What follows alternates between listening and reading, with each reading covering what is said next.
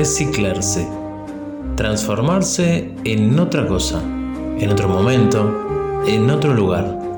Porque somos energía, luces y sombras, y con esto, la mejor versión de nosotros mismos. Hasta ahora. Te invitamos a compartir las tardes de los lunes y los viernes. En una buena, vuelve. Pero no somos los mismos. ¿Y vos? Conducción y producción, Federico Rieffel, Fabián Guzzoni, Franco Marenco, Gastón Pinela, Ana Da Costa.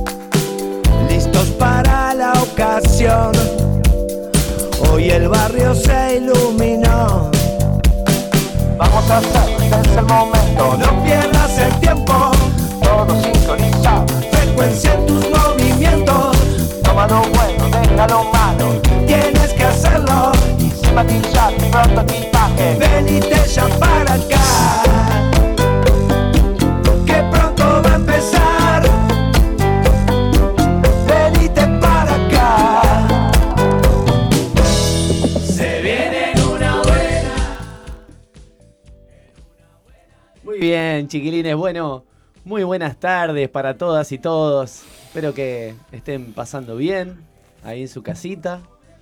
Bueno, cualquier otro lado. O en otro lado. Sí, recordá a la gente que la gente puede escuchar, valga la redundancia de decir gente 4 veces en 22 segundos, que se puede escuchar pedal.uy en cualquier parte del mundo.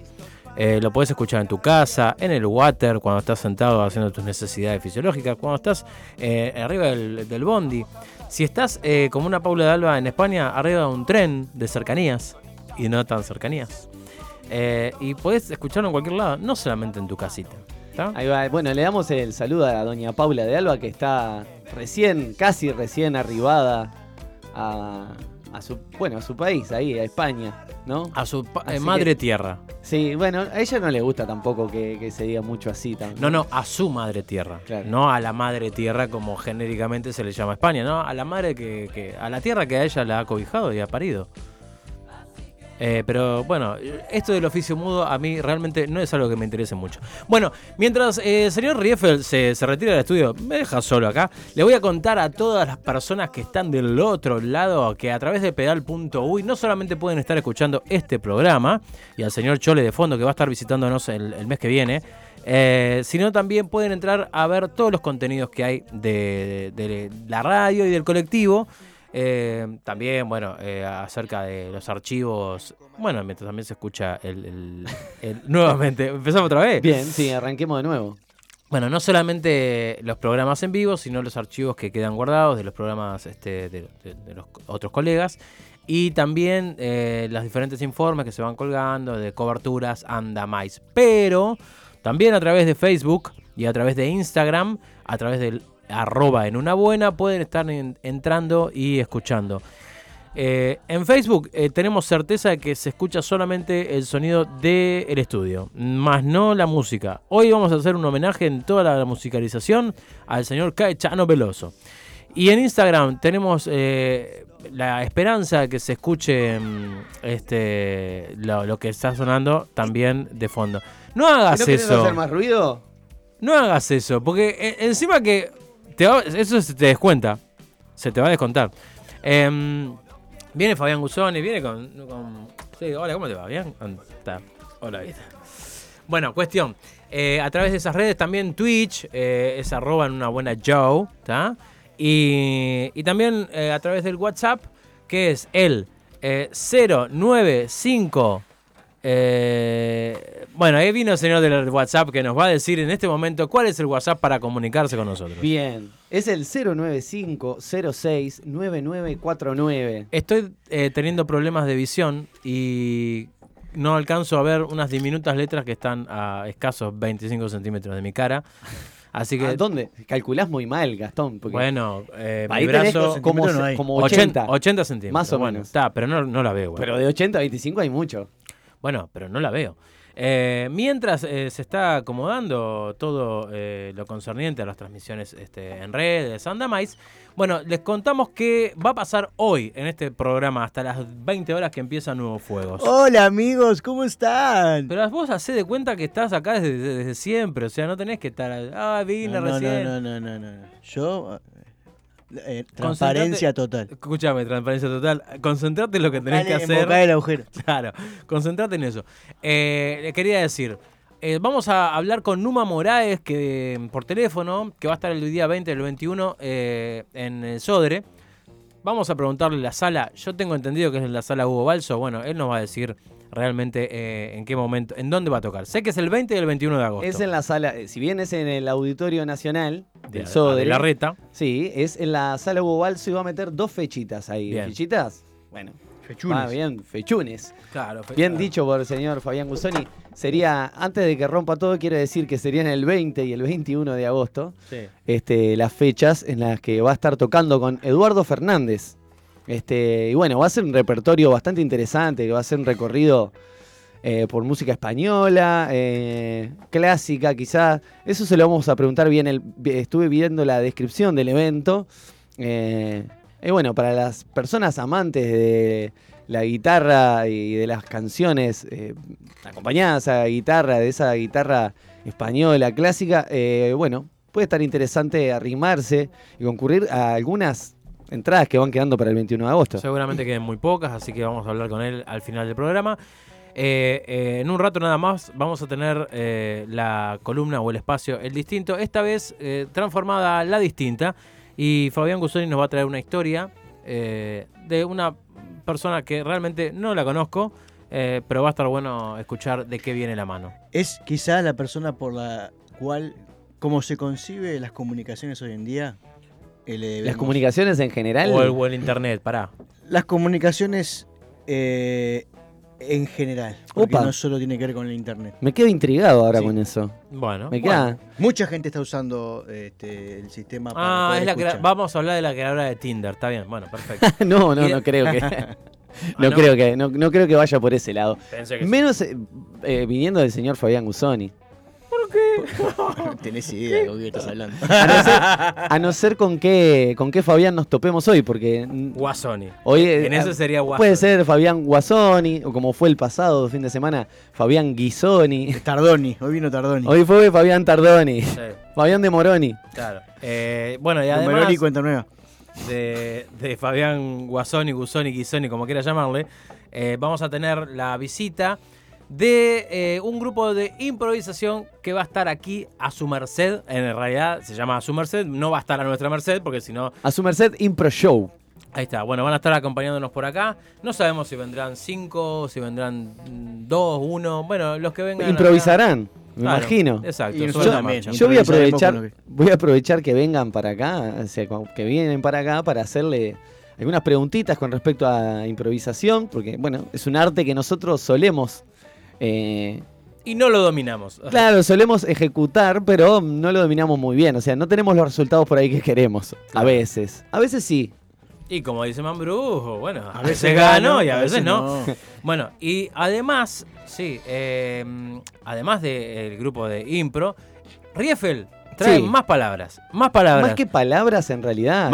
Qué buen libro. Es un buen libro. Qué buen libro. Más que palabras, que es un libro escrito por el señor Gastón Pinela. Excelente. Sí. Que según él lo usa... lo dijiste acá al aire, no lo digo yo. Lo usás para equilibrar la mesa. Sí, por supuesto. Esta que te quedó con la pata corta. Claro. Uh-huh. Y bueno, le doy uso. Luego de leerlo, ¿no? Claro, obviamente. Sí, lo escribiste vos. No digas nada, pero le dictaba a gente. Te decía, más que orígenes etimológicos de palabras, serían más que nada orígenes de algunas expresiones populares. Seguimos hablando de expresiones. Seguimos con expresiones populares. Y bueno, este espacio que lentamente ha llegado como para quedarse, ¿verdad? Y por supuesto, claro. Mientras haya algún agujero. Se ha transformado. Entonces, bueno, estamos dándole forma y aceptando también algunas personas que nos vienen y dicen, bueno, a ver, ¿por qué no te averiguás aquel o aquel el origen de aquella palabra o esas cositas? ¿Y por qué no hace esto? ¿Y por qué no lo otro? Sí. Bueno, y bueno, con eso. ¿Qué más? Ya está. Ay, ya es una mochila pesadísima, cargadísima. Hablando de mochila, tengo la mochila recontracargada de cosas. ¿Qué estuviste haciendo contrabando de algún lado, Gastón? No. Pero sí pienso hacerlo porque me voy a Río Branco. Voy a conocer los free shopping de Río Branco. Así que si precisan algo de Río Branco, yo voy por una juguera. ¿Vas específicamente por una juguera? No, voy a trabajar, pero hay una juguera que estoy necesitando.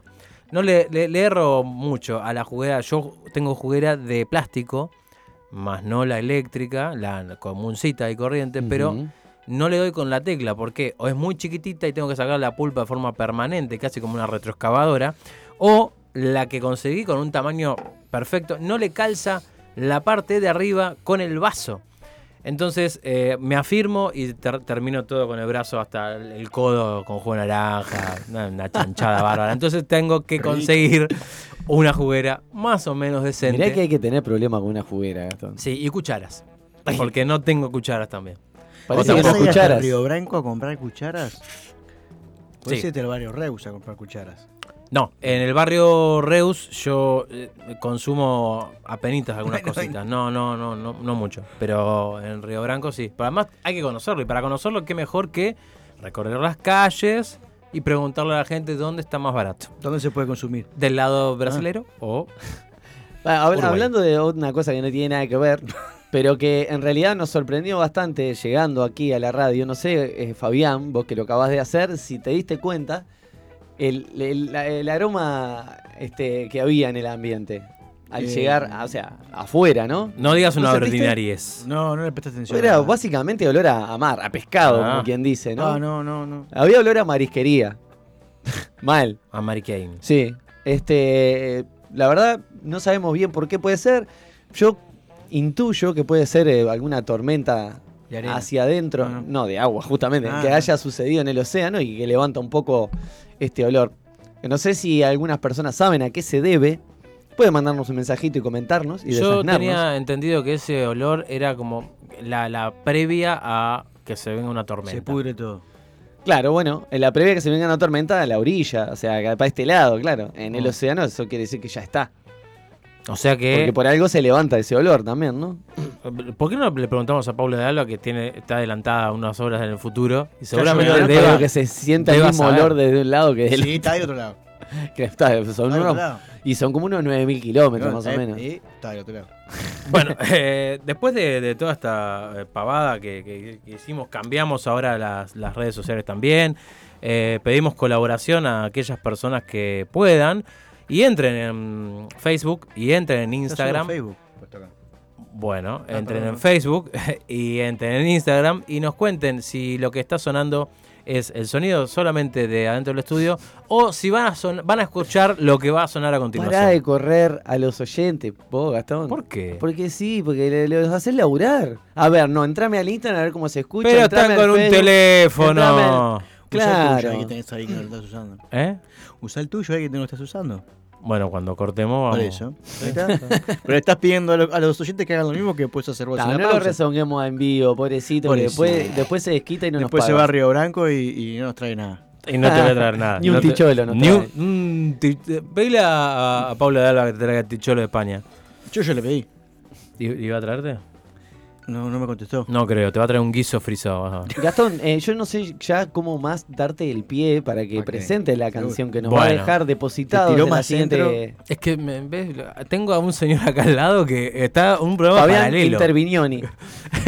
en un programa paralelo. Está. Bueno, el día 7 de agosto cumplió 80 añitos, y muy bien cumplido, muy bien llevado, el señor Caetano Veloso. Yo no voy a decir que es creador de la bossa, ¿no? Allá en Brasil, porque no es, pero sí es un bastión. ¿Ibas a decir algo de eso? Un bastión muy importante, porque el tipo arrancó en los mediados de los 60 y puso el estilo bossa nova como muy... Te voy a decir lo que digo cuando hay este tipo de personas. No es el creador, pero es el que mejor lo hizo. Bueno, yo no sabría decir si es el que mejor lo hizo. Sí. Yo no soy bossabonólogo como para determinar eso. No, o sea, es un estudioso de la bossa nova. Yo tampoco. No sé si se dice así, bossabonólogo. No, bueno, es una palabra que podés acuñar perfectamente. Uh-huh. Este hombre, allá por los años 40, cuando nace, también es cogeneracional con Gilberto Gil, con su hermana María Betania, con Gal Costa, y bueno, con todos ellos tocó, compartió escenario, hizo discos, y nos vamos a concentrar en él, y las canciones que vamos a escuchar son de él, salvo las del final que van a ser del señor Numa Moraes, así que lo que vamos a escuchar en este momento a continuación es una canción que viene del disco Fina Estampa, de allá del año 1994, Y bueno, la canción la conoce todo el mundo. Agarré y elegí 3-4 canciones que son conocidas. ¿Por qué? Porque tampoco vamos a buscar canciones que sean para abajo. ¿Qué tiene de interesante esto de las canciones brasileras y más que nada de Caetano Veloso? Todos entendemos al Brasil como el país alegre, bla, bla, bla, la música, el carnaval y demás. Pero lo que tiene la canción brasilera, además del entrevero de auriculares, es una nostalgia, te transmite como una tristeza. Saudade, exactamente. Esa palabra que describe ahí. Exactamente. Bueno, es una palabra que usan mucho. Y dentro de esta canción que vamos a escuchar ahora, que es una oda al amor, vamos a escuchar al señor Caetano Veloso haciendo Capullito de Alegría. Oh.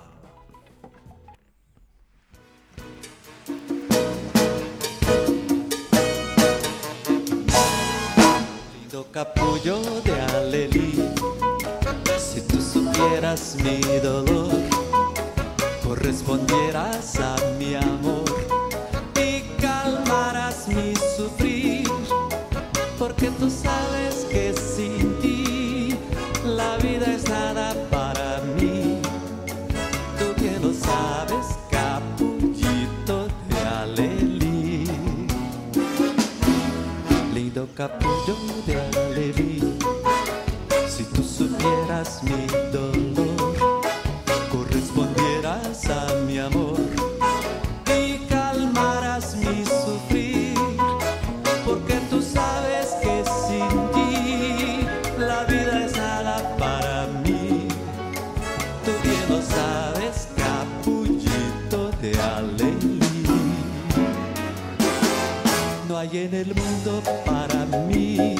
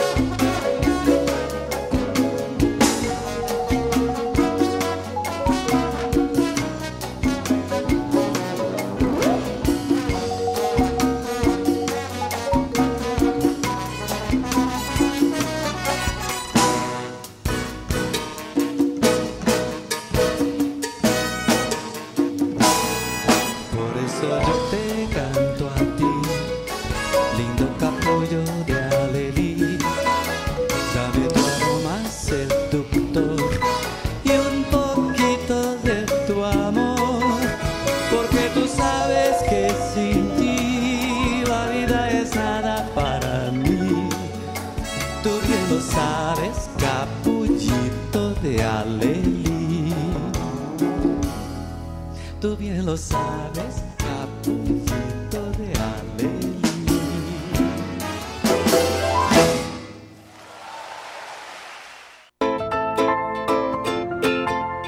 Gracias por escuchar En Una Buena. De verdad, te lo digo en serio.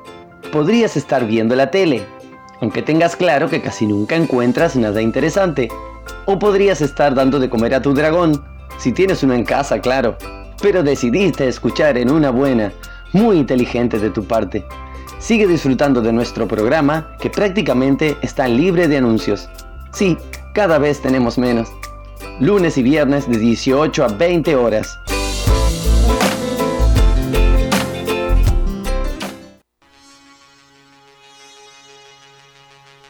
El ser humano es consciente de sus actos, de sus fortalezas, debilidades y miedos. Puede potenciar sus fortalezas, superar sus debilidades y vencer sus miedos, buscando, consciente o inconscientemente, crecer, evolucionar y triunfar. Sin embargo, el triunfo muchas veces llega de las maneras menos pensadas, o descubriendo que el ganar en la vida puede no ser lo esperado o algo distinto. En Una Buena te presentamos la columna La Distinta.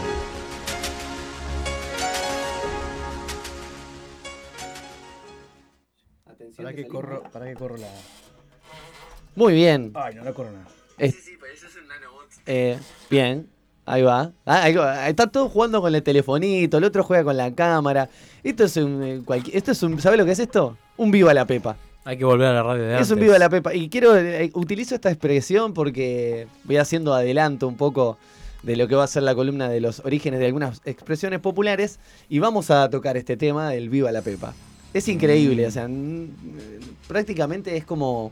¿Tiene algo que ver con las galletitas? No tiene nada que ver con las galletitas. Ahora me dieron ganas de comer una galletita. Pero bueno, es con esta música de Carrozas de Fuego que... Le damos la bienvenida al señor Fabián Guzzoni en este espacio que, haciéndolo un poco inclusivo, le podemos poner Le Distinte. Porque no solo vamos a traer distintos. Hoy, por ejemplo, tenemos una distinta. Hoy traemos una distinta. Y también, bueno, puede ser alguien que sea no binario, ¿no? Ajá. O sea que, Le Distinte. Hoy voy a traer una mujer que, para que ustedes tengan una idea, nació en 1914. Bien, hace 108 años. 108 añitos. Sí, y ya falleció el 16 no me sorprende. De enero de... Bueno, puede que no. 19 de enero del 2000 nació, murió. En Florida, Miami. ¿Cuándo? En el 2000. Murió. Ella nació en Viena, en Austria. 86 añitos. Para que ustedes tengan una idea, fue pianista, bailarina, compositora, actriz, todo lo que le estoy nombrando lo estudió, o sea, fue... ¿Puede ser que en el gorro que tenés puesto tiene la bandera de Austria? ¿O de qué es esa bandera? No, este gorrito sí es de un club de fútbol de Austria, pero... Ah, pero esa es la bandera de Austria. Sí, pero eso es que traigo siempre, mirá, no me acordaba. ¿No te dabas cuenta? Claro. Sí, es de un equipo de la... Qué casualidad, porque me dijiste Austria y veo la bandera en tu frente. Salzburg. Sí, exacto. Que ahora tiene una multinacional. Bueno, todo lo que le estaba nombrando, es ingeniera. De todo esto se podríamos decir que estudió, en algunos casos se graduó, como en el caso de en actuación, en piano, en danza. Se graduó en todas esas, cosas que dijiste. Se graduó, entonces, su pasión.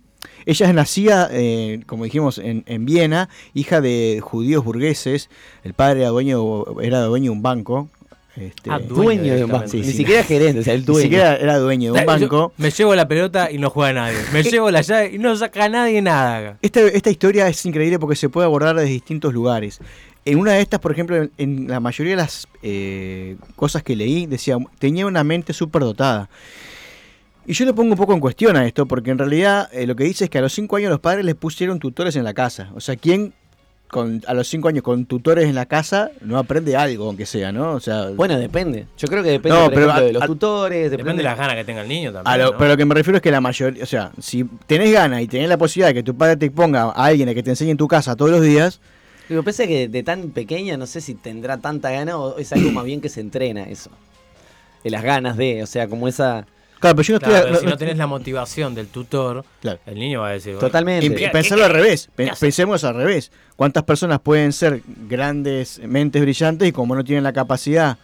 Mientras Federico Reffel se da vuelta para pensarlo al revés... Y eso que las cámaras están enfocadas a cualquier otra. No importa, digo, pero no importa, vamos a la persona. Es una actriz, o sea, su pasión fue la actuación... Sí. Es la que hizo de Dalila en Sansón y Dalila. Una versión de los años 50. Su nombre es su nombre real era Heudin Eva María Keisler. Nombre. Tenía tres nombres. Yo no sé cómo qué corno hicieron ahí, pero tenía como tres. Cuatro, que tiene más, sí, igual. No sé si María la Cruz. Bien, entonces tenía tres nombres. Y bien, a los 16 años comienza, después que a los 16 años ya se había graduado en danza, en piano, empezó a estudiar ingeniería. Sabía hablar también. Sabía cuatro idiomas, sabía hablar a los 16 años. Cuatro idiomas. Y empezó la actuación y a los 18 años, o sea, en 1933, hizo la famosa, quizá para nosotros no, pero para el mundo del espectáculo es la famosa película Éxtasis. ¿Por qué es famosa? Porque es la primera vez que aparece un desnudo femenino. ¿Puedo hacer un alto? Mira, te voy a hacer un corte. ¿En qué año fue eso? 1933. Hay un afiche de esta película, y lo digo con total propiedad, en una pared de uno de los pocos bares que hay abiertos al mediodía en Durazno. Yo me siento a almorzar. ¿En Durazno? ¿Cuándo vas a Durazno? En el departamento de Durazno. Y... ¿Vas especialmente hasta Durazno para almorzar, Gastón? Sí. Sí. Qué rebuscado. Bueno, me pasa eso. Voy a Río Branco a comprar una juguera, o sea, imagínate. Pero en Durazno hay una pared que tiene los afiches de películas viejas. Y ahora cuando dijiste Éxtasis, vi que era en el afiche una mujer con un corset, que le dicen, creo que un corset, que le dicen, sí. Ropa interior. Y justamente una de las leyendas debajo decía que era una de las primeras películas, o si no la primera, en la que había un desnudo. La primera película en donde se presentó un desnudo, en donde ella aparece... tiene una historia todo ese desnudo, porque en realidad el director le dijo, no, te vamos a enfocar de lejos y no se va a ver mucho. Se dio todo.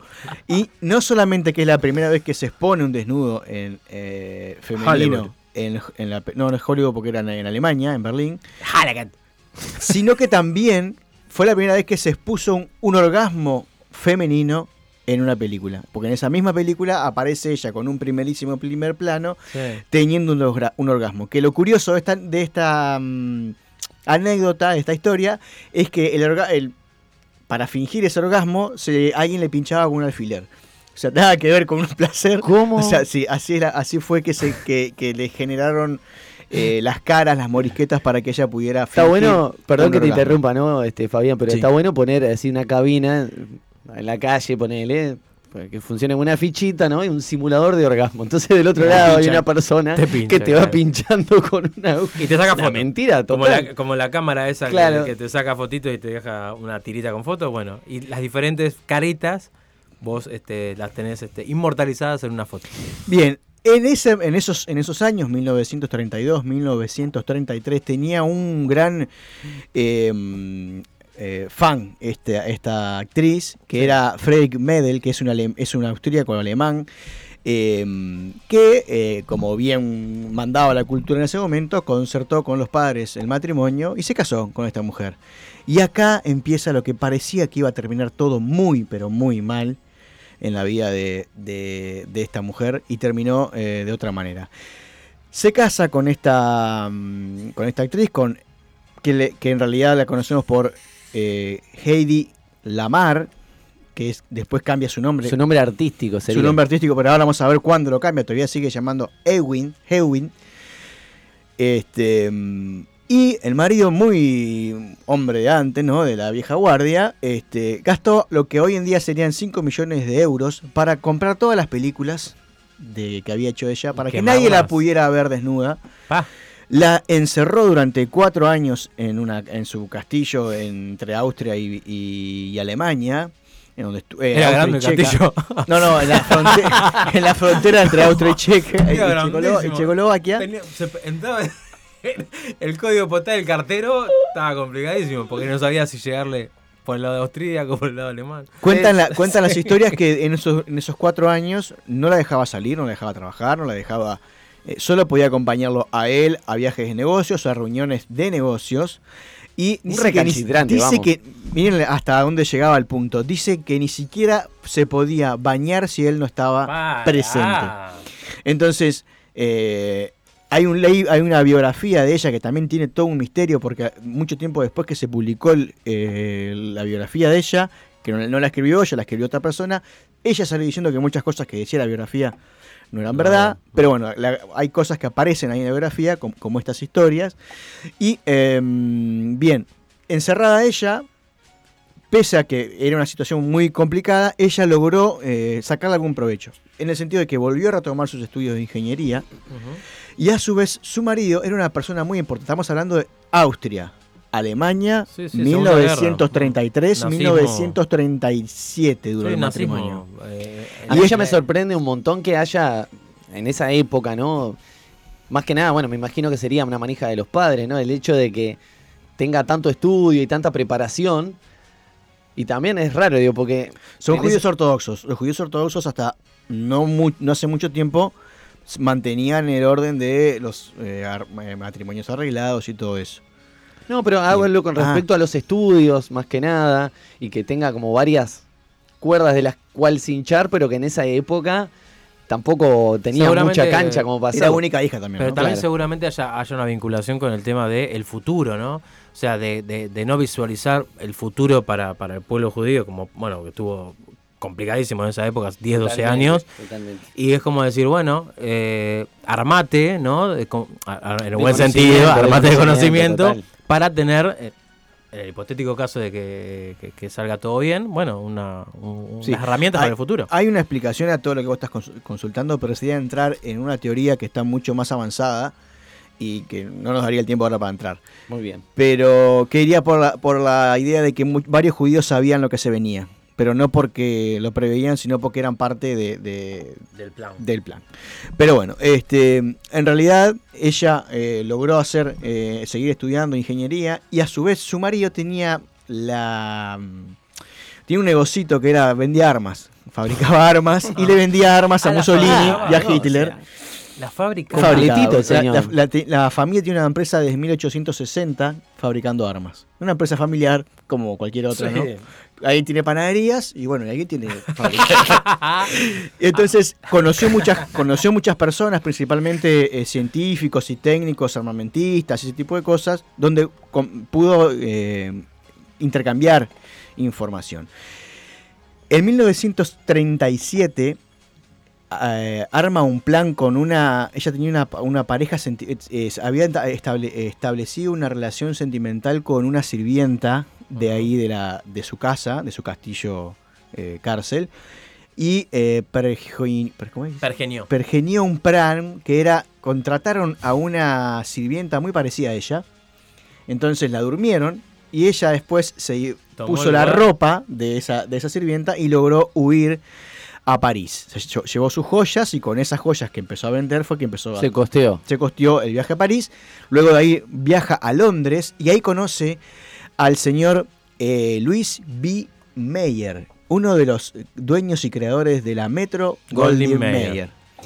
Y lo que hace esta mujer es vende todas sus joyas para comprar un pasaje de Londres a Estados Unidos, y con la misión de que en ese viaje convencer a Mayer de que la contrate para trabajar en los estudios en Hollywood. Sí. Ustedes miran, ¿lo logró? Bueno, se bajó del barco con un contrato de 7 años para filmar. Ella es la que se puso la careta del león y la que está... todo así. Bien, Estados Unidos siguió su carrera, ahí sí ya bastante ya libre, ¿no? Hizo más de 30 películas hasta el 65. En el 66 cayó presa porque increíblemente la denunciaron por hurto, pero después se levantaron los cargos. Una cosa bastante extraña. Lo cierto que no volvió a Austria. Obviamente que no volvió a Austria, pero no siguió... ¿Estudiando? No siguió actuando. los últimos 30 años de su vida la pasó en su casa. Cuentan también que no tenía como mucha suerte o no tenía mucho olfato para elegir las películas. Se negó a hacer Casablanca, por ejemplo, ajá, y se negó a hacer Lo que el viento se llevó. Dos películas que hasta el día de hoy, de renombre, toca la de Noam y anda más. Tiene mucha preparación, pero no le fue muy bien diciendo, dijo, no, esta no la hago, dijo. Le pareció media, esta es muy larga, dijo, por lo que viento. Me llama la atención la huida del castillo que estaba con este señor del mal.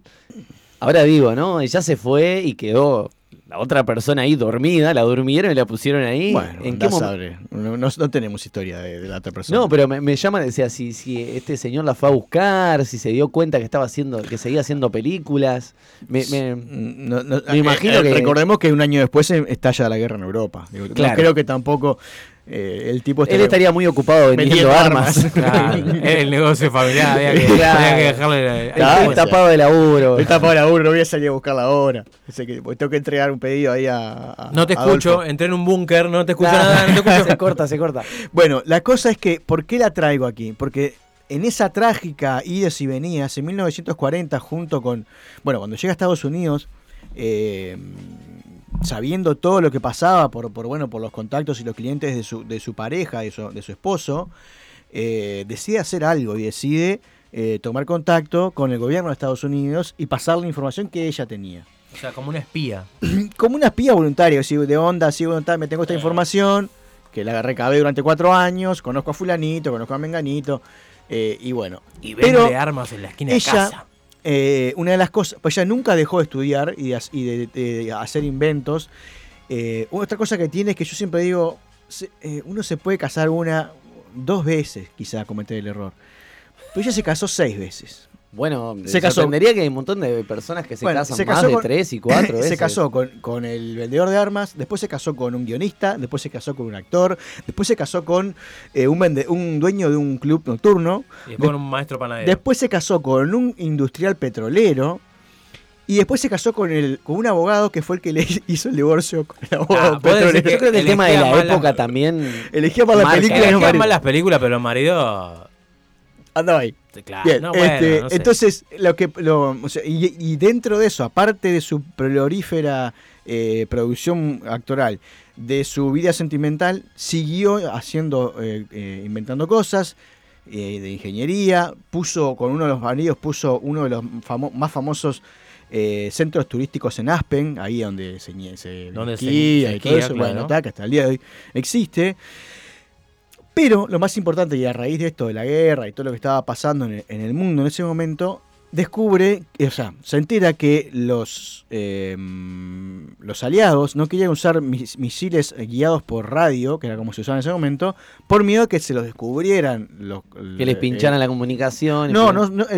Si les descubrían la frecuencia por la cual navegaba la radio, desde otro lado. Se los manejaban a ellos y se les podían dar vuelta. Claro. ¿Entendés? Se lo podían desviar o incluso... Y ahí es donde entra el papel fundamental de esta mujer que dijiste que era un tema de comunicación. Entonces ella, con un amigo que es George... Bush. No, George, se me fue el George Bush, abuelo. Ahora. Después se los paso. Él es Jorgito. Que era pianista aparte. Inventaron lo que se llama espectro ensanchado de frecuencia alternativa. Ajá. De alternancia, perdón. Traducido al español. Inspirados en un teclado de piano. ¿Qué es esto? En vez de usar una frecuencia de radio, usaban 88 frecuencias de radio, donde la frecuencia iba saltando de frecuencia a frecuencia de forma coordinada. Entonces solo el que tenía código, como el patrón de dónde iba a estar escuchar en cada momento. Vos podías interferir el sonido, como se hacía, pero escuchabas ruido, no escuchabas estática. No se escuchaba nada. Entonces, en eso... ellos descubrieron eso, o sea, inventaron eso. ¿Qué pasó con eso? No lo usaron en la guerra por 2 razones, porque ya cuando lo inventan estaba el invento, pero había que invertir en desarrollar y los dineros iban para otro lado. Y también cuentan que en aquella época los militares no confiaban mucho en los inventos de civiles. Entonces quedó por ahí. Sí, después se usó en el conflicto de la crisis de los misiles de la época de la Guerra Fría. entre la Unión Soviética y Cuba, y sí se usó en la guerra de Vietnam. Vos me dirás, ¿le sirvió para algo a Estados Unidos? Bueno, está, ahí queda la pregunta. Pero ¿qué pasa?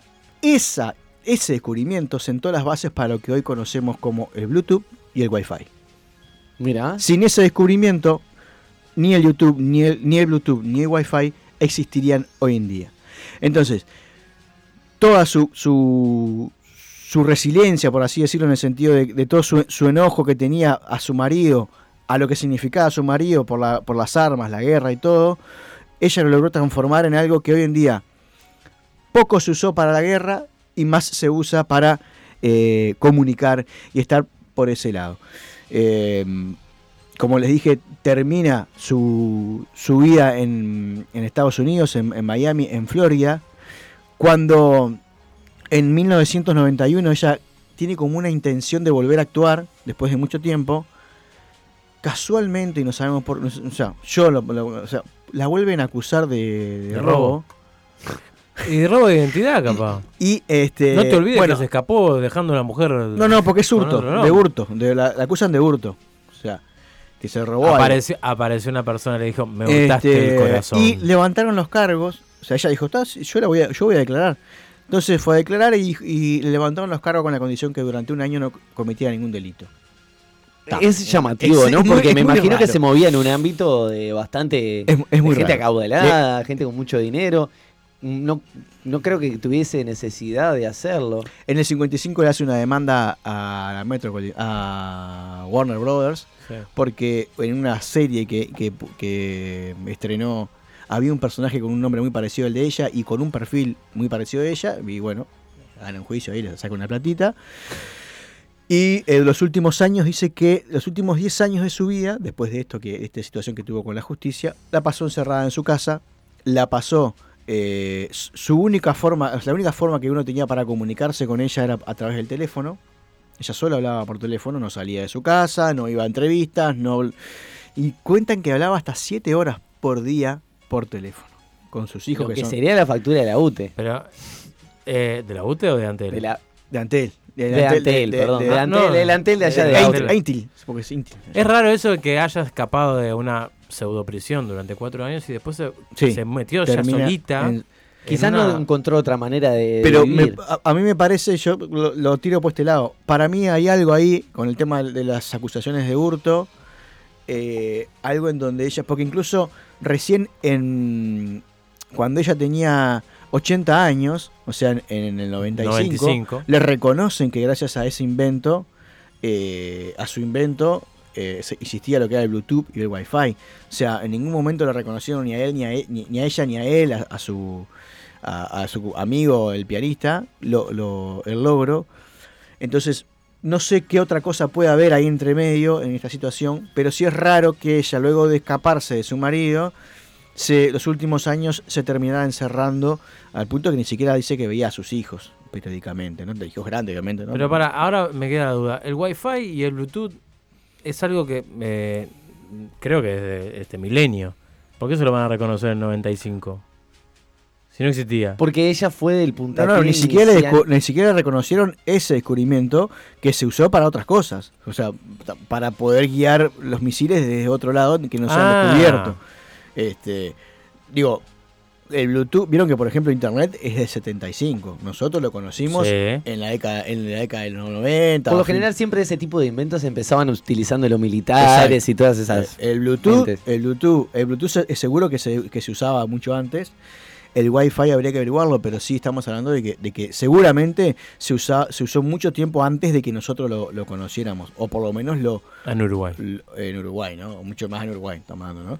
Así que me parece una linda historia de una mujer que quizás no tiene, me pareció otra cosa, en YouTube hay muy poco material en español y también hay poco material en inglés. Es como que tenés que unir los dos. Empezar a buscar de todos lados, buscar varias informaciones, chequear algunas porque algunas cosas decían una cosa, otras cosas decían otra.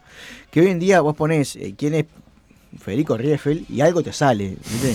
Pero de esta mujer, con la importancia... No, creo que te corrige ahí, dice, habrás querido decir... Rifle. Con la importancia que con toda su historia, no solo a nivel de Bluetooth y el Wi-Fi, sino lo artístico, que o sea, hizo películas reconocidas y un montón de cosas, que no haya tanta información me pareció como bastante también extraño. Así bueno, que... pero vos la información que pudiste recopilar la trajiste acá, la pusiste arriba de esta mesa y bueno, la verdad es tremenda historia, una distinta que distinta. Nos ha dejado un montón de cosas. Pero es para hacer 10 películas, una mujer instruida en un montón de aspectos, encerrada en un castillo gigante que va de Austria a Alemania.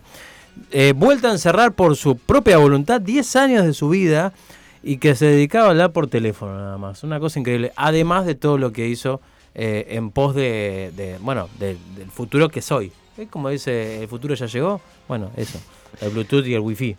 Muy bien, bueno, creo que ya está la gente de Impro ahí afuera. Sí, es verdad. Están haciendo mimo, sí, porque están del otro lado del vidrio. Uh-huh, exactamente. Muy bien, y van llegando mensajitos de gente que está escuchando, por ejemplo, Graciela, que le mandamos un saludo, Graciela y Bernd, que siempre están del otro lado, Sheila también.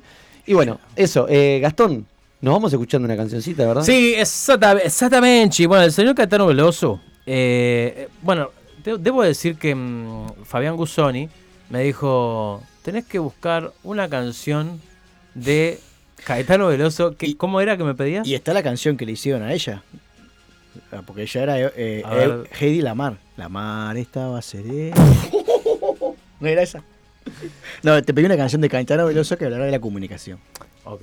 Vale. ¿Y qué encontraste, Gastón? Encontré con esta petición. Que en el año 1997 el señor dijo, voy a hacer un disco de mis tantos miles. El tipo tiene 29 discos de estudio, más otros tantos en vivo y demás, que son más de 50 discos que tiene. En el año 97, en el disco Libro, una canción que habla, poner que se le planta el poder, ¿no? Y en esto de comunicar no tiene absolutamente nada que ver, pero sí en una parte... Traído de los pelos, ¿no? En una parte de la canción, traducida al español, dice, el viejo esquema se desmorona, ¿de verdad te crees que eres el dueño? Y te pregunto, ¿quién te dio el hacha para cortar todo esto? Yo qué sé, a mí me llama mucho la atención y lo puedo hacer un paralelismo con lo que está pasando en la actualidad, con diferentes circunstancias que están atravesando este pueblo fantástico que es el uruguayo, al cual le tendemos la mano y diciéndole, acá estamos nosotros para empatizar. Me haces temblar la perita. No, yo la hago. Bueno, ¿y la canción se llama? Eso es verdad. La canción se llama Nao Enchi y es del señor Caetano Veloso, que le mandó un saludo, que está escuchando por sus 80 añitos. Me larga, não enche. Você não entende nada, eu não vou te fazer entender. Me encara de frente, é que você nunca quis ver, não vai querer, não quer ver. Meu lado, meu jeito, o que eu herdei de mim a gente nunca posso perder. Me larga, não enche, me deixa viver, me deixa viver, me deixa viver, me deixa viver. Cuidado, oxente, está no meu querer porque fazer você desabar. Do salto, nem tente, manter as coisas como estão porque não dá, não vai dar. Quadrada, demente, a melodia do meu samba põe você no lugar. Me larga, não enche, me deixa cantar, me deixa cantar, me deixa cantar, me deixa cantar. Eu vou clarificar a minha voz, gritando nada mais de nós. Mando meu bando anunciar, vou me livrar de você. Arpia, aranha, sabedoria de rabilho, de verdade, enredar. Pirua, piranha, minha energia que mantém você suspensa no ar. Pra rua, se manda, sai do meu sangue, sangue suga que só sabe sugar. Pirata, malandra, me deixa gozar, me deixa gozar, me deixa gozar, me deixa gozar. vai acabar, vampira. O velho esquema desmorona, dessa vez pra valer. Tarada, mesquinha, pensa que é quando eu lhe pergunto que lhe deu pra axé. À toa, vadia, começa uma outra história aqui na luz desse dia de. Na boa, na minha, eu vou viver 10, eu vou viver 100, eu vou viver 1000, eu vou viver sem você.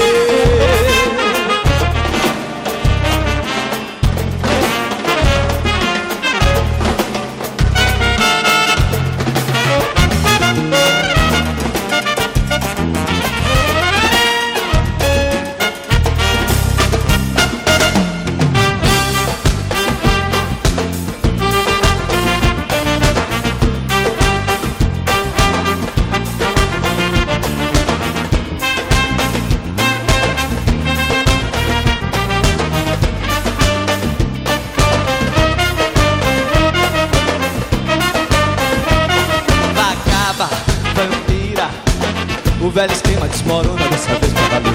Tarada, mesquinha, pensa que é quando eu lhe pergunto quem me deu do taxé. À toa, vadia, começa uma outra história aqui na luz desse dia de. Na boa, na minha, eu vou viver 10, eu vou viver 100, eu vou viver 1000, eu vou viver sem você. Eu vou viver sem você, na luz desse dia de. Eu vou viver sem você.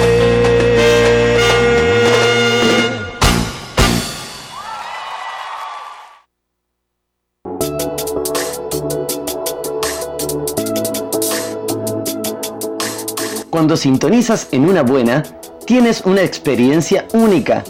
Accedes a contenido que no escuchas en otro lugar, con información incompleta y de fuentes dudosas, pero pensando para que tú te intereses en un tema y lo investigues. Seguramente lo haces mejor que nosotros. Continúa disfrutando de una buena, si aún no se ha cortado el streaming.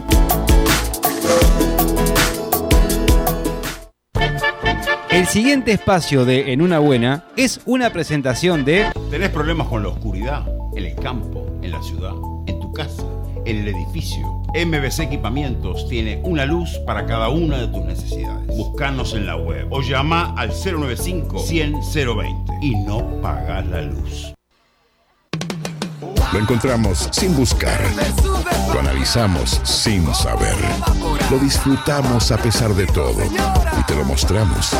El descubridor. Yo estaba escondido, pero tú me has descubrido. No inventamos nada. Solo lo vimos mientras. Vos no.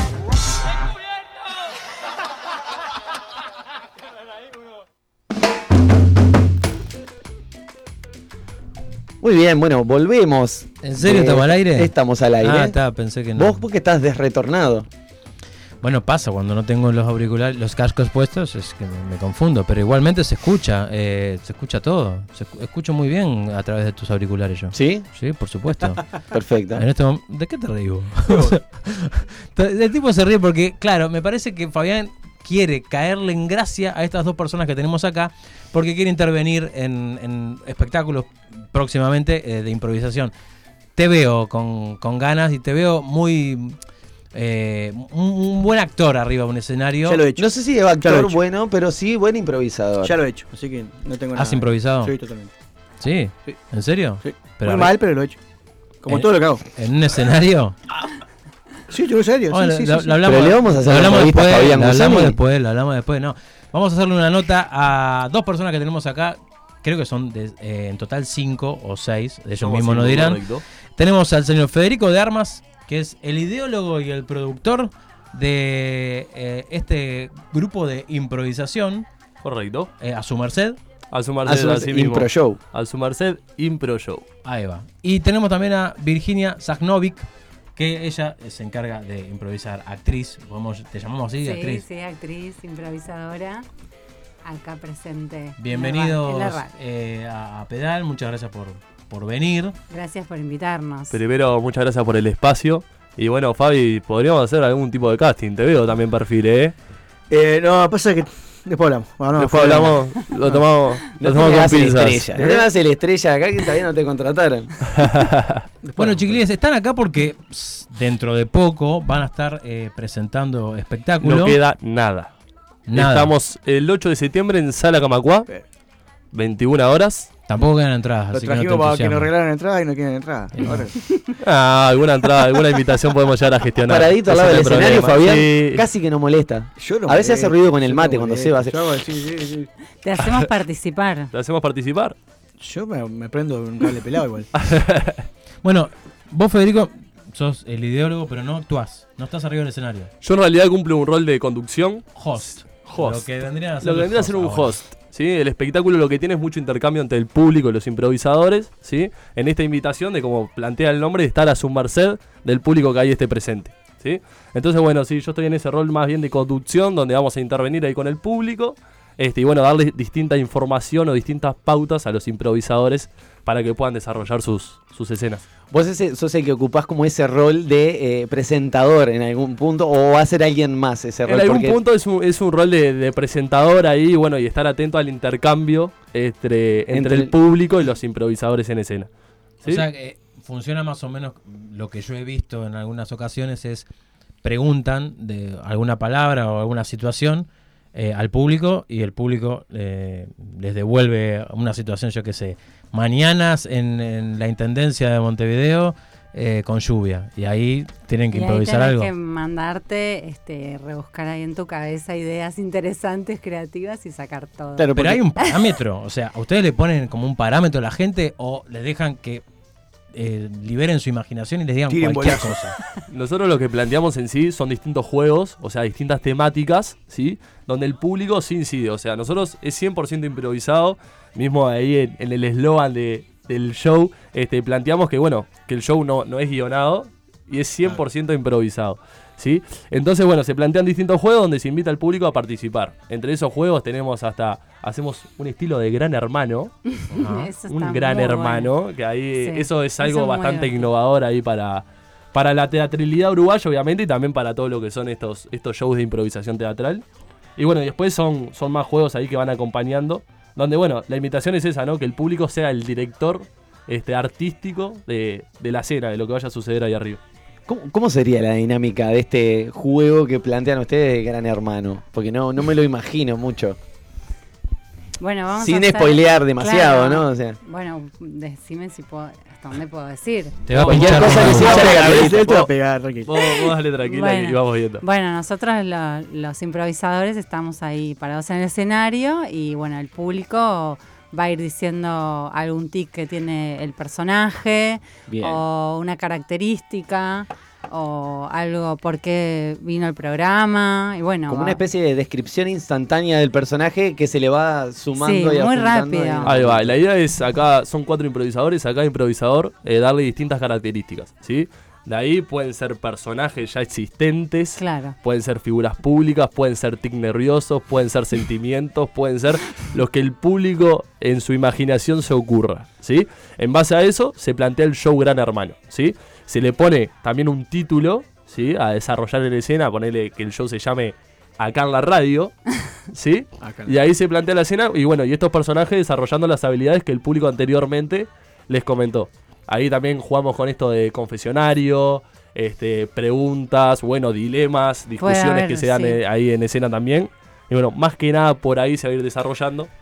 En una de las instancias que yo he estado, la situación era que los actores observaban al público, era un público pequeño, no reducido, y observaban al público y le sacaban lo que vos decís, tics, gestos, todo, al público, y el público tenía que descubrir quién de los que estábamos ahí era el que interpretaba a quién, pero no personajes, sino al mismo público. Entonces, a mí me maravilló mucho porque la capacidad que tienen de poco tiempo así, de descubrirle las, o sea, había uno que me estaba actuando a mí y era igual, o sea, y habíamos estado, o sea, 20 minutos conversando y ellos presentando.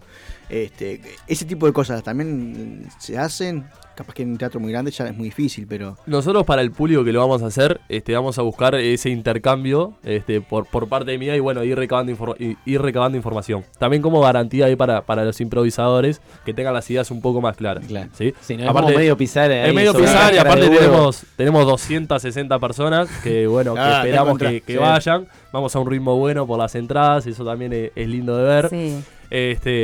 Y bueno, más que nada es por ahí. ¿Y hace cuánto que están? Porque por lo que tengo entendido, hace tiempo, pero como que hará 5 o 6 años que explotó un poquito esto. En cuanto a la improvisación teatral, sí, hace varios años que está acá en Uruguay. En realidad es algo que explotó mucho en Estados Unidos. Uh-huh. Y bueno, nosotros decidimos al momento de salir traer algo innovador para lo que ya estaba en el país. Sí, bueno, de ahí fue que a través de la investigación, ahí, bueno, de muchos viajes también, contactos con varias elencos de improvisación de otros países, fue que decidimos traer nuestra propia idea acá al país. Nosotros como elenco estamos ya hace 2-3 meses trabajando y bueno, desarrollando esas ideas. Obviamente que confiamos plenamente en los artistas, por eso el poco tiempo. Muchos de ellos tienen instrucción artística en varias cosas. Lo que es improvisado, precisamos que tengan habilidades tanto dramática, total, comedia, humor, cine, improvisación, locución, lo que sea sirve. Es que no sabes con qué va a salir, con claro, qué te puede salir el público. Por ahí tenés que ir con toda la valijita de herramientas, claro, y ponerla arriba del escenario y ahí ir viendo qué herramienta usás. Sí, realmente es todo impulso. Es lo que te dice el público, agarrar eso, tomarlo como una inspiración y con eso a ver qué sale. Nunca se sabe porque es todo única vez. Lo que trabajamos mucho es la confianza, ¿no?, entre ellos. También lo que pasa en la improvisación muy importante, es que hay que aceptar lo que el compañero propone. Entonces, bueno, en estas instancias, en este último tirón que vamos... estamos trabajando mucho eso, que por suerte ahí... Acepto y sumo, esa debe ser la clave, es básicamente. Es parte de la vida misma, ¿no? Porque... hay que escuchar, aceptar y también a veces aprender a hacer silencio, conectarse con la mirada, con el otro. Entonces eso es súper importante en la improvisación y tiene que ver, como dice Fede, con la confianza. Totalmente. No, ¿hay algo que vos digas en relación al teatro convencional, por que iba a decir normal, pero queda como medio raro? Pero, o sea, decís, técnicamente decís vos, ¿es mejor o elijo la impro porque me ayuda a desarrollar X cosa? Más allá de la improvisación. Sí, yo creo, ¿no?, que te hace ser muy espontáneo, muy ocurrente, muy creativo y siempre algo distinto que no sabes que lo tenés dentro de tu cabeza. Y decís, uy, ¿qué estoy haciendo? ¿Qué está pasando? Y te va llevando el impulso, las palabras, la creatividad y te metes en un mundo que no imaginaste. Claro. Es muy loco. Los 4 actores que están en escena están siempre arriba del escenario. Todo el tiempo. Sí, están todo el tiempo. Ahora me pregunto, ¿cómo se conocieron ustedes? O sea, ¿cómo llegaron a ser este grupo, a su merced? Porque hay una cabeza, en este caso tú, y vos fuiste recolectando gente, y dijiste vos. Bien, acá, la verdad, un preguntón, porque te vas a sorprender mucho con la respuesta. Al supermercado te encontraste la cola de la fiambrería. Yo creo que hasta fue un poquito más atípico que eso. Wow, bueno, bien, les comento. Mirá, en el principio es un trabajo que ya hace años que viene rondando, que viene estando en la cabeza y demás.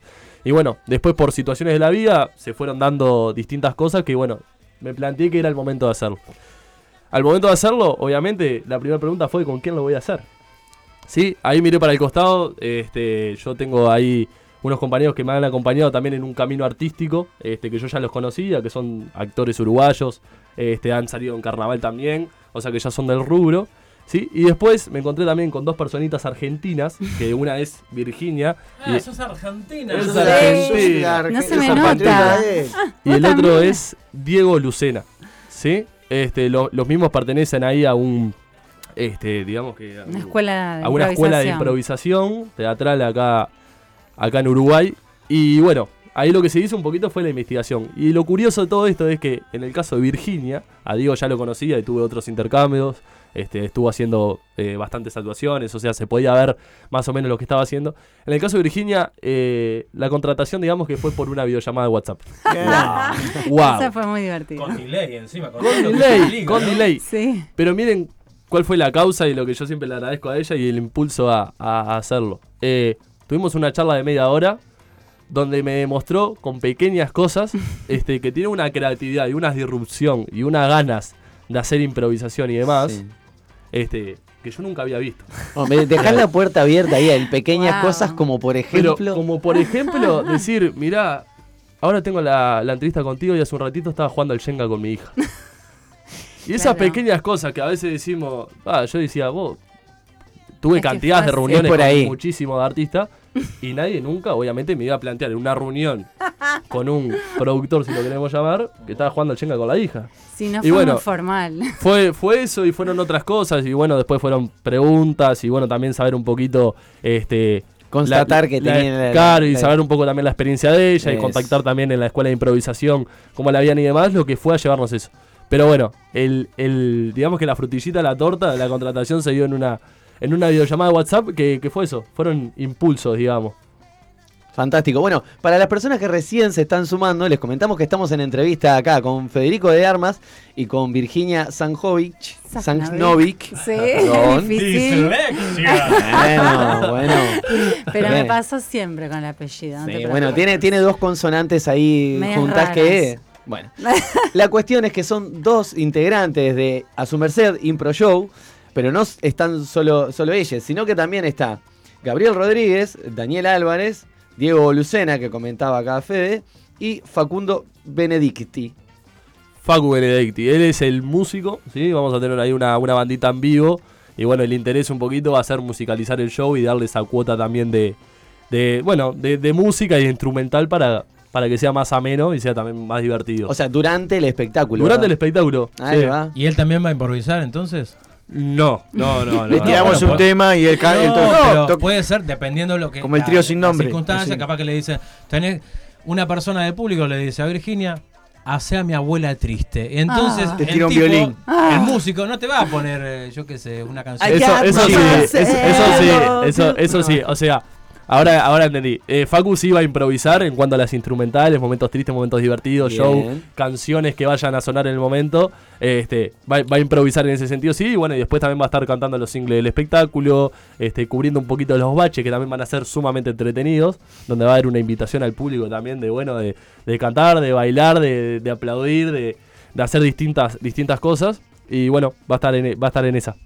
Va a ser el primero de alguna, no sé, una serie de shows, o es una experimentación, digamos, esto.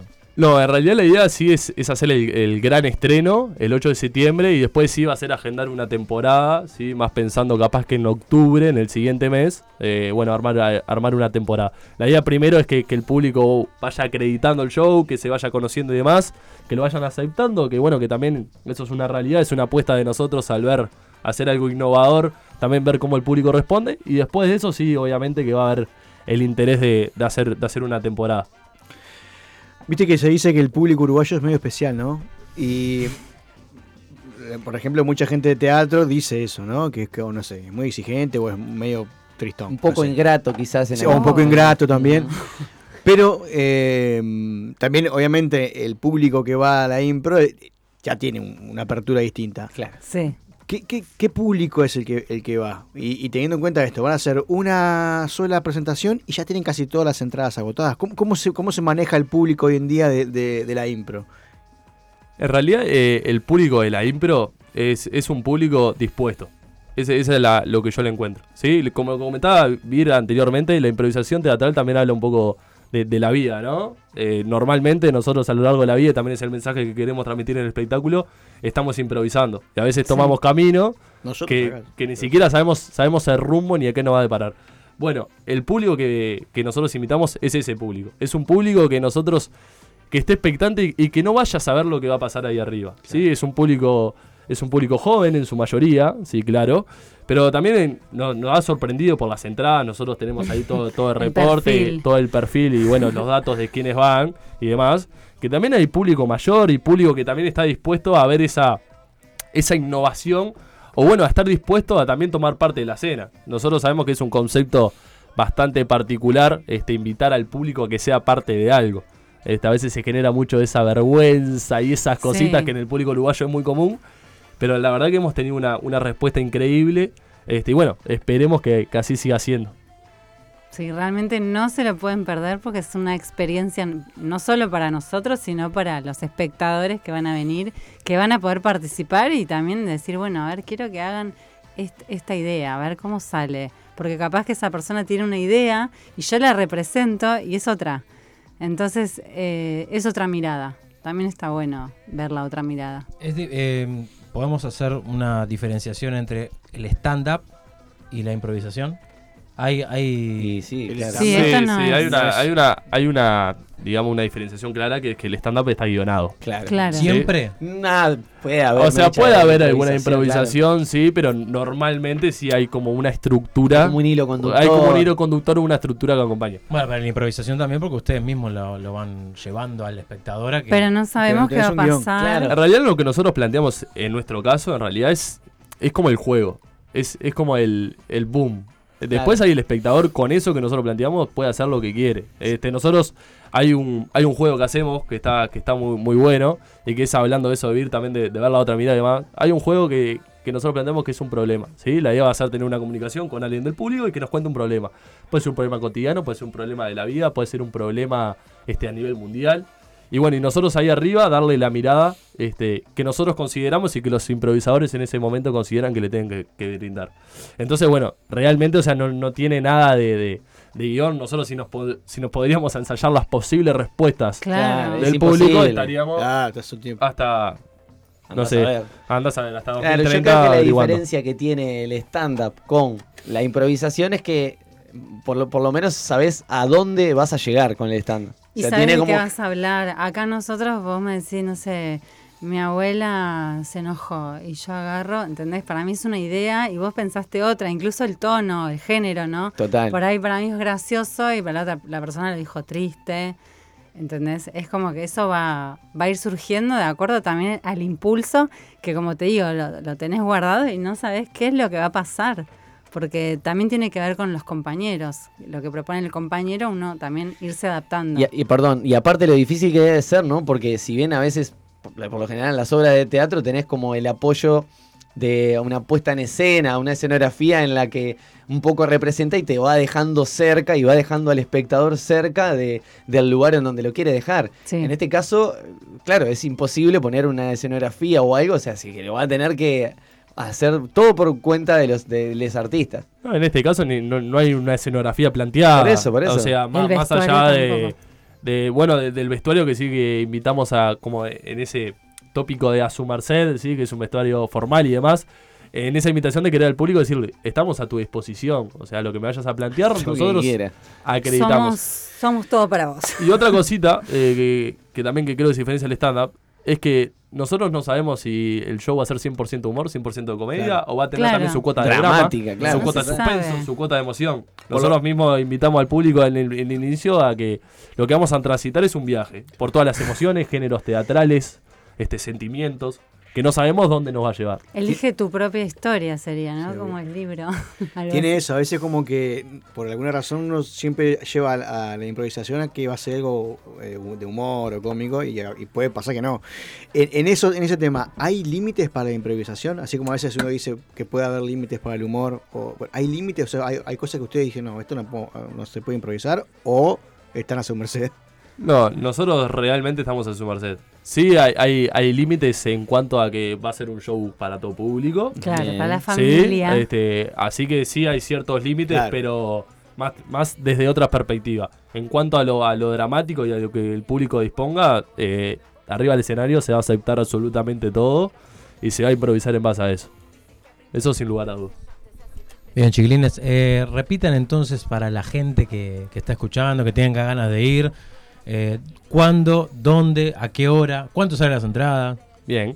Jueves 8 de septiembre en Sala Camacuá a las 21 horas. ¿Dónde es la Sala Camacuá? La que está ahí atrás de él. Sala Camacuá, al lado de la Hebraica Maccabi en AEU, enfrente a la Rambla. Ahí va, atrás, ese dentro de AEU está casi. Ahí va, ¿no? Camacuá 575 de la, sí, dirección. Okay. Sí, hay una piscina ahí.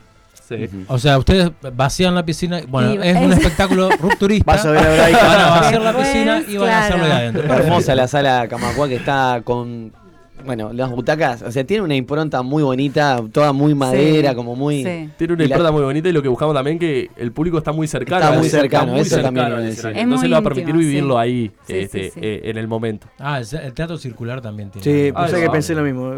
Sí, sí. Bueno, las entradas salen $385. Baratísimo. Es un ticket general. Es un ticket general que, bueno, que fue la intención.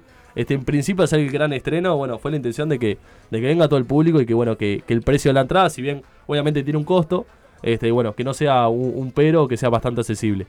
Las entradas están por Retickets. Sí, bueno, y la invitación a que saquen las entradas. Quedan poquitas, dijiste. Realmente sí, quedan pocas entradas.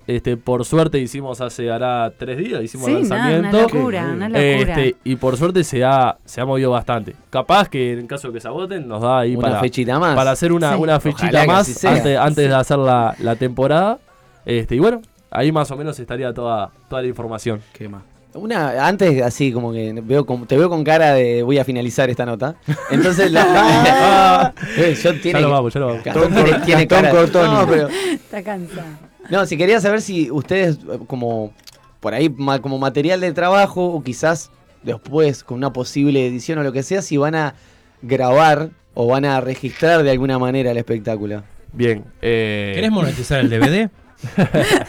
Bueno, nosotros... Primero que nada, en cuanto a las grabaciones, invitamos al público que vaya a que grabe, a que filme, a que haga lo que quiera. Bien, puede hacer entonces. Se puede hacer, porque ningún show va a ser igual. Claro, van a ser todos distintos. Así que invitamos al público que si tiene ganas de grabar, de filmar, de hacerse una selfie, que se lo haga tranquilamente. Bien. Y después el espectáculo, que bueno, que esta es una frutillita de la torta que tenemos por ahí, va a ser grabado, sí, totalmente de manera orgánica, y va a ser presentado como proyecto para Netflix, ¿sí? O sea, ustedes lo van a acercar a Roberto Netflix y le van a decir, mirá lo que tengo para ti. Mirá lo que tenemos. Únicamente se hizo un nexo en esta buena cuestión de que trajimos una idea de Estados Unidos, que ya está ahí más o menos rondando ahí por la plataforma. Y bueno, la idea va a ser ir a Roberto Netflix y decirle, mire, nosotros tenemos esto. ¿Qué tal? Y bueno, ¿cuánto hay? Bueno, primero, ojalá que haya algo. Pasarlo. Ojalá que haya algo. Yo creo que estemos ahí y ya está. Pero sí, va a ser grabado por ahí. O sea, es como la vedette, digamos, la frutillita de la torta, pero en realidad... Desde a su merced, creo que todo el elenco y yo también, como en la producción de esto, en realidad lo que más nos importa, bueno, es invitar al público y que tengan una linda experiencia, esas 260 personas que vayan a ir.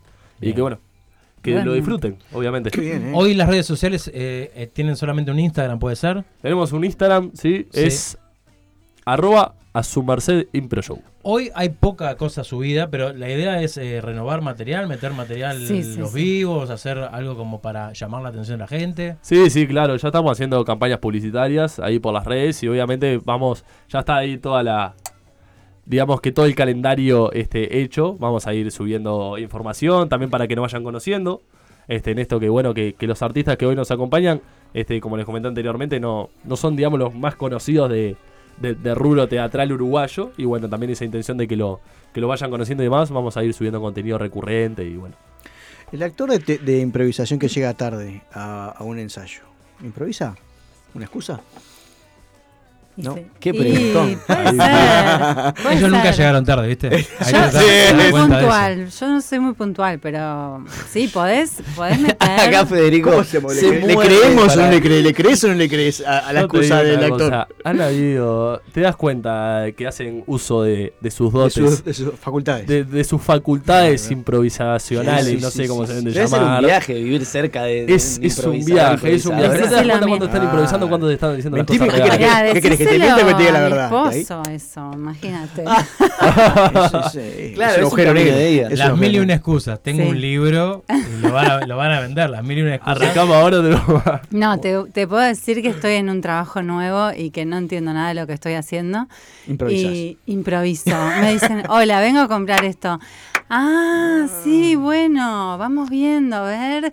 Y voy a ver qué saco de la galera porque es un montón. Es una vida llena de adrenalina. Como la vida misma. Sí, Sí, como la vida misma. La vida misma. Exacto. ¿Vieron que al final esto... Es la frase del año.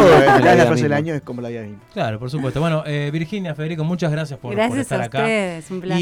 Y estuve pensando una canción para cerrar y la pensé por ustedes. A ver. Pero explicale, porque estamos poniendo canciones exclusivamente de Caetano Veloso, que fue su cumpleaños, 28 años. No pudimos ir, entonces... Ay, pobre. Sí, nos cursó una invitación, dijimos... Tenemos programa. No, yo le digo cae a él. Porque... Cae el argentino. Yo le digo cae porque... Don Cae, ¿cómo le va? Tenés claro, confianza. Y claro, le trato de mandar mensaje de texto porque el audio ya no los escucha. Porque está sordito. Entonces, bueno, la cuestión es que le dije, no, Cae, no llegamos. No estamos llegando. Además tenemos una entrevista que está buena para hacer. Y bueno, y la canción que vamos a escuchar a continuación, dedicada a ustedes y pensada en ustedes, tiene que ver con... una sugerencia que le hicieron, un encargo, ¿no? Es casi como un improvisador. A Caetano Veloso en el año 95 le dijeron, mirá, tenemos una película que queremos hacer, todo esto en portugués, obviamente, yo se lo estoy traduciendo, pero se los traduzco en castellano, y le dijeron, tenemos una peli, queremos que vos le pongas las canciones.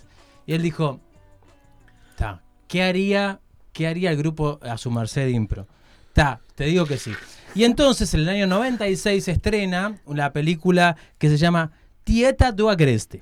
¿Qué portugués? Un portugués fantástico. Estuviste entrenando. Estuve entrenando. Bueno, y una de sus canciones, viendo la película, el crudo de la película, tiene que ver con improvisación. Mira. Y el hombre, haciendo gala de todo su potencial artístico, junto con Gal Costa, se codearon y dijeron...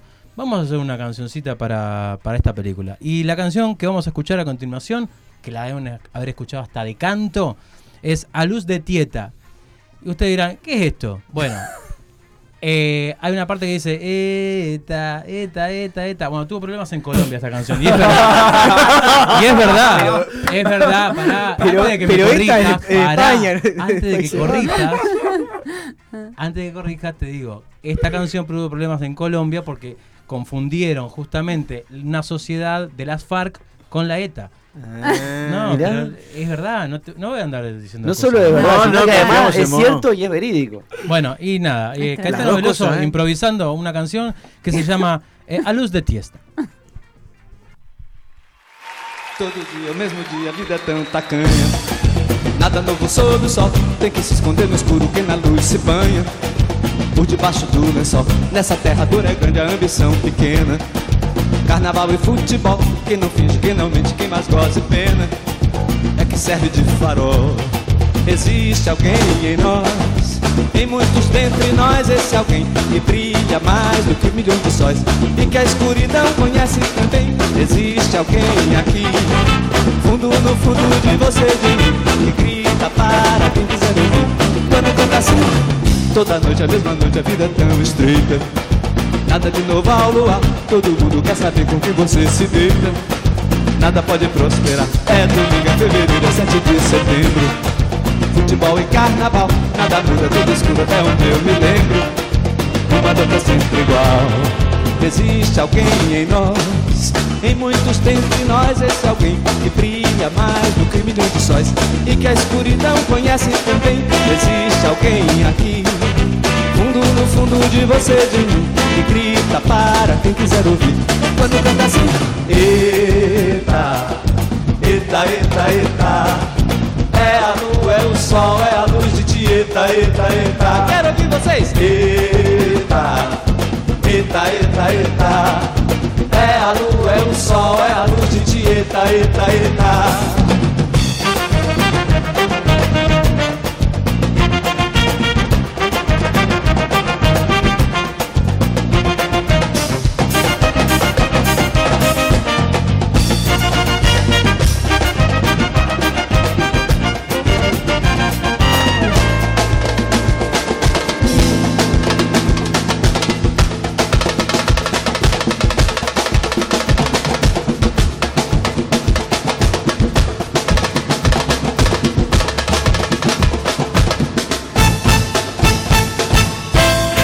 Existe alguém em nós, em muitos dentre nós, esse alguém brilha mais do que milhões de sóis e que a escuridão conhece também.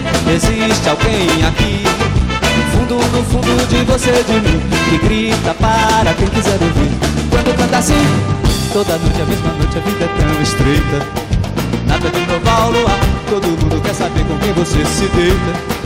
Nada pode prosperar, é domingo a fevereiro, é 7 de setembro. Futebol e carnaval, nada muda, tudo escuro até onde eu me lembro. Uma dor que é sempre igual, existe alguém em nós. Tem muitos dentre nós, esse alguém que brilha mais do que milhões de sóis, e que a escuridão conhece também. Existe alguém aqui, fundo no fundo de você, de mim, que grita para quem quiser ouvir. Quando canta assim, eita, eita, eita, eita, é a lua, é o sol, é a luz de ti, eita, eita, eita. Quero ouvir vocês. Eita, eita, eita, eita, é a lua, é o sol, é a luz de ti, eita, eita, eita. Outra vez. Eita, eita, eita, eita, é a lua, é o sol, é a luz de ti, eita, eita, eita. Quero ouvir. Eita, eita, eita, eita, é a lua, é o sol, é a luz de ti, eita, eita, eita. Só vocês.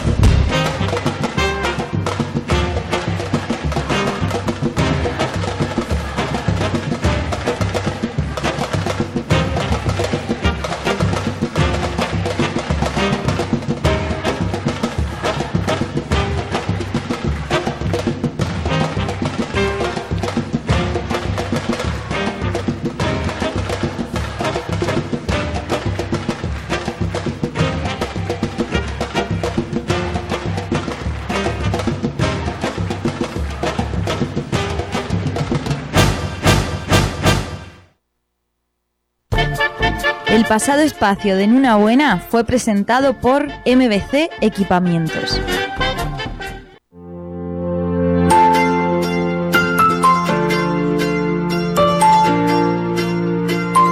Con En una buena obtienes información y diversión ilimitadas. Hablar de límites me recuerda a la historia de nuestro amigo Robert.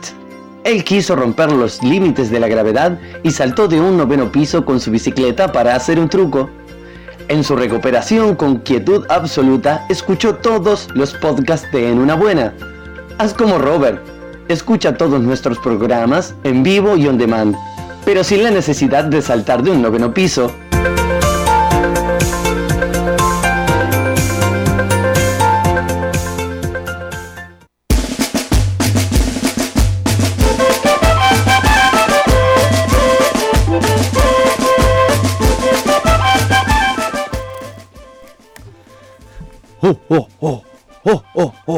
Bueno, muy bien, chiquilines, seguimos con este programa y bueno, súper contentos de haber... Seguimos tenido... con otro, después, con nuevos fuegos, claro.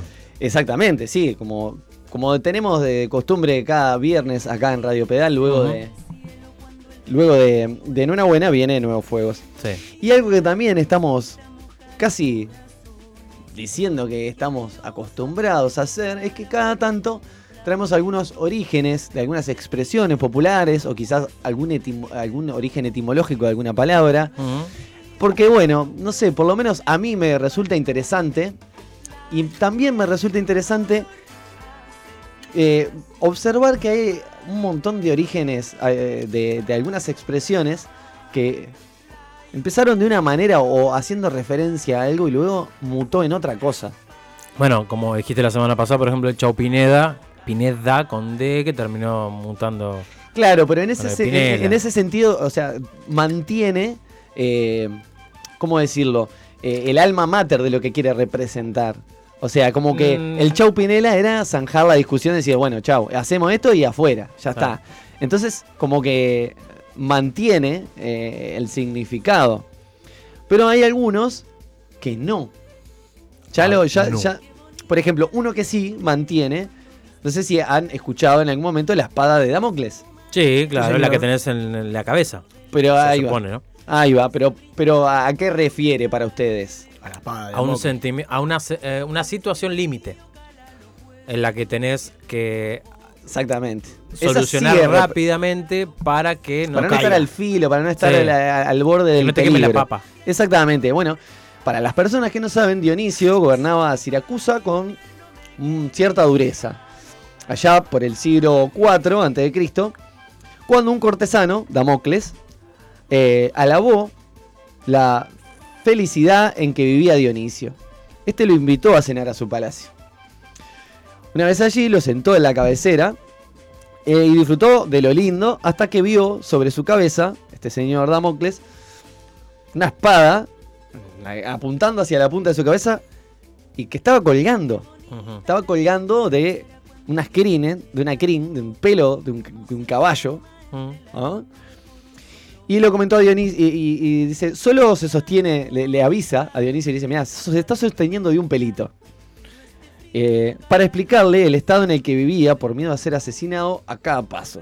La frase sobrevivió al tiempo y nos acompaña hasta el día de hoy. O sea, bueno, sí, básicamente es estar al filo. Claro, estar en una situación engorrosa de estar. Para alguien que tiene un poquito de historia lo sabe. Pero, por ejemplo, si yo les digo... Es casi que mitológico, ¿no? Sí. Porque estamos hablando de que un pelo sosteniendo una espada, o sea...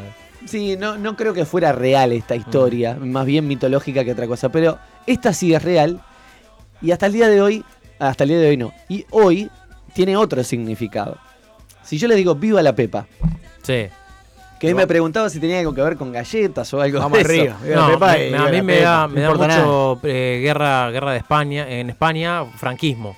Bueno, no, en realidad mucho antes de eso. ¿Mucho antes? Mucho, estamos hablando de 1820. La revolución en Cádiz, que es donde está Paula de Alba en este momento, exigió restablecer la Constitución española, dictada 8 años antes. Mientras Fernando VII era prisionero de Napoleón en Francia, había abolido a la Constitución y prohibido mencionarla en público, previo a ser encarcelado, obviamente, ¿no? Los liberales apelaron a una treta.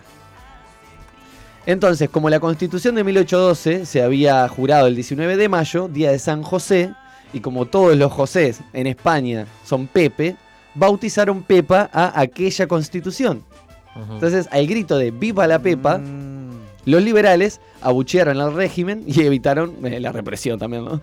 Hoy, sin embargo, la frase refiere más a un vale todo en proceso. Claro. ¿No? Entonces, y en realidad estaría en las antípodas de lo que era una constitución. Claro, viva la Pepa, claro. Pero en realidad ni tanto, porque o sea, los liberales y se estaban liberando del régimen opresor. Está bien, bueno, tiene pero, una cierta sensación de libertad en cierto modo. Sí, pero una constitución te marca las leyes. Claro. Y viva la Pepa es como un anarquismo absoluto, o sea, podés hacer lo que quieras. Claro. Es como por eso digo que está medio por el otro lado. Yo pensé que se refería a alguna Josefa, de verdad, digo, no tenía ni idea. Claro, bueno, todos podríamos suponer o imaginar algo de eso, pero en realidad estaba hablando de una constitución. Era como el intento de reivindicar una constitución en desuso. Mirá. Una cosa así. Ahora si yo le digo, la tercera es la vencida. Sí. Y bueno, quiere decir las diferentes veces que intentas claro, hacer todos algo. Sabemos a qué refiere la tercera es la vencida. Es decir, bueno, está... Cuando compras 3 leches, la tercera es la vencida. No, claro, no. Yo creo que hoy por hoy la usamos como una referencia de... diciendo, bueno, ya en el tercer intento es cuando lo voy a lograr. Que claro. Por lo general uno lo hace como una especie de simpatía, a ver si sale o no sale. Pero bueno...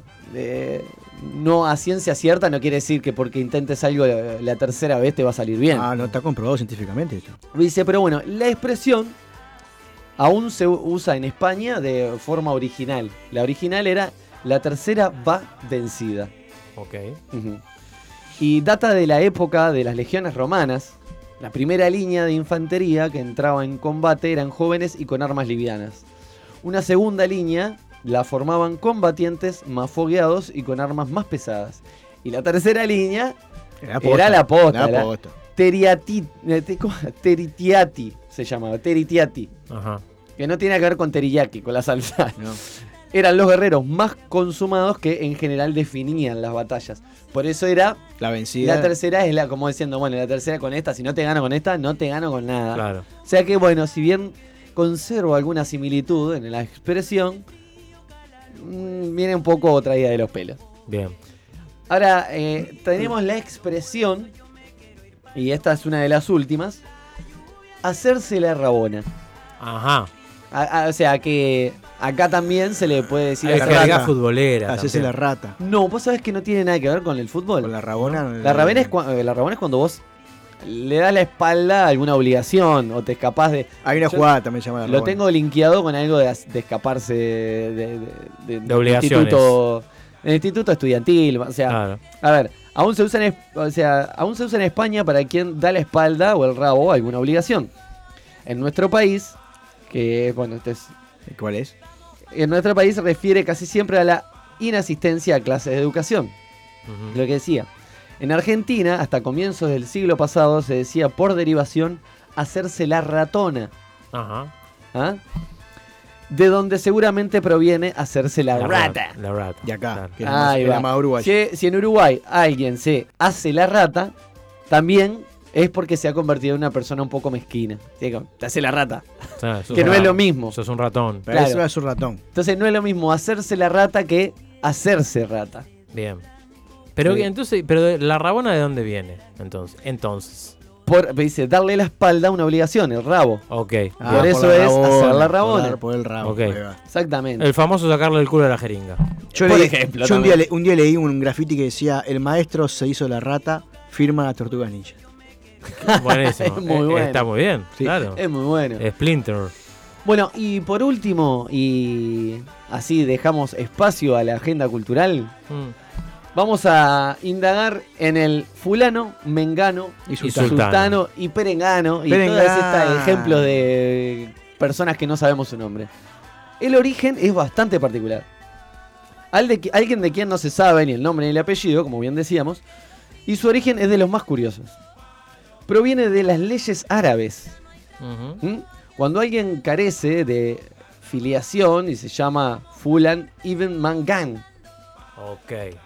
¿Ah? Un tal hijo de quien sea, es la traducción en árabe. O sea, Fulan ibn Mangan. Un tal hijo de quien sea. Okay. ¿Ah? De Fulan derivó fulano, claramente. Y de man, gan, que son dos palabras que van separadas. Mengano. Fulano de tal es una ironía para quien aspira a tener apellido así rimbombante y claro, con eco, ¿verdad? El que se llama Pérez y le mete el segundo apellido simplemente George, porque quiere... George Pérez. Bueno, vos sabés que ahora que decís eso, más de perengano ya viene como de una voz española, ¿no? Viene como de un origen español y se deriva del apellido Pero. Que el apellido Pero es de donde viene el apellido Pérez. Bien. O sea que tiene que ver. Al principio... eran perencejo. Okay. Los pero, que después fueron Pérez y después fue perencejo. Después, para acompañar la rima, devinieron en perengano. Ajá. Fulano, sultano, mengano y perengano. Bien. ¿Ah? ¿Y sultano? De sultán. Bueno, sí, pero ¿por qué? Porque sultano es otra persona que desconoces el nombre. No, el sultán era el rey de Arabia. Sultán no me queda claro en esto de acá. Pero puede ser algo que eso que dice Fabián.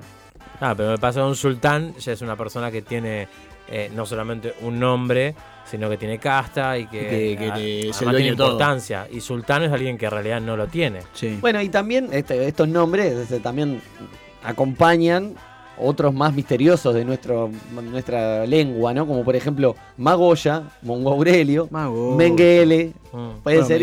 Mengele es un famoso. ¿Y Mengeche? ¿Y Mangacha? Le mandamos un saludo. Porque también te dice, sí, andá acá Mengeche. Está. Pero eso me parece que son deformaciones propias de nosotros. O sea, nosotros mismos podemos hacer... inventar un... Y hay un montón de cosas que van formando. Por ejemplo, vieron que hay muchos Pérez, Martínez, que tienen S al final en vez de Z. Uh-huh. Han visto, bueno, eso quiere decir que eran judíos. Porque los judíos cuando escapaban de Alemania, para que no los reconocieran, pero para que se reconocieran entre ellos, se ponían apellidos con ese al final. Apellidos comunes. Simón Pérez, por ejemplo, uno de los históricos presidentes. Hay cosas que pasan porque por deformación y hay cosas que van cambiando por la cultura o lo que va pasando en su contexto. Bien. Muy bien, chiquilines. Hasta aquí fue este pequeño espacio. Lo queremos hacer resumido, así dejamos más orígenes para luego. Pero ahora podríamos ir a la presentación de Agenda Cultural, así nos vamos acomodando y vamos llamando, evocando al invitado telefónico que tenemos, ¿verdad? Así que Por favor.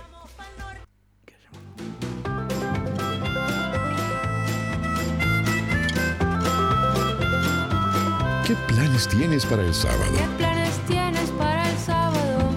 Porque hay algo que te intento preguntar. ¿Y para el resto de la semana?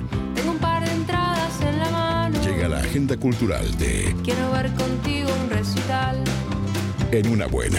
Pasaré por ti en mi bicicleta. Será una cita ideal. ¿Qué planes tienes para el sábado?